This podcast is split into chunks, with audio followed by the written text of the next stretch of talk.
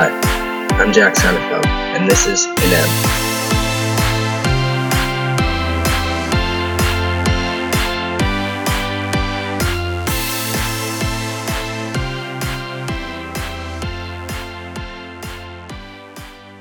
At the start of the school year, I had a project in history class about my family history.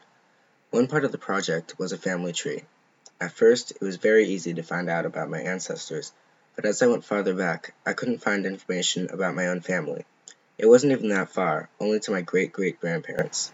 I couldn't find names of my family members. On my dad's side of the family, there were some people that I couldn't even prove ever existed. These people didn't leave a legacy, so people forgot about them. The theme of the poem, Inem, by Jericho Brown, is people's legacy. Brown writes about how as time moves, people are forgotten. One thing I find interesting about this poem is how it makes me think about people's legacy because I've never really thought about it.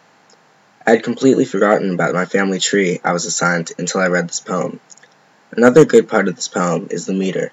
As I read the poem, the lines flow together smoothly and there is a rhythm to the poem. Inem by Jericho Brown. They said to say good night, and not goodbye, unplugged the TV when it rained.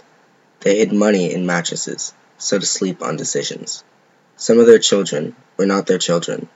Some of their parents had no birth dates. They could sweat a cold out of you. They'd wake without an alarm telling them to. Even the short ones reached certain shells, even the skinny, cooked animals too quick to get caught. And I don't care how ugly one of them arrived. That one got married to somebody fine. They fed families with change and wiped their kitchens clean. Then another century came. People like me forgot their names.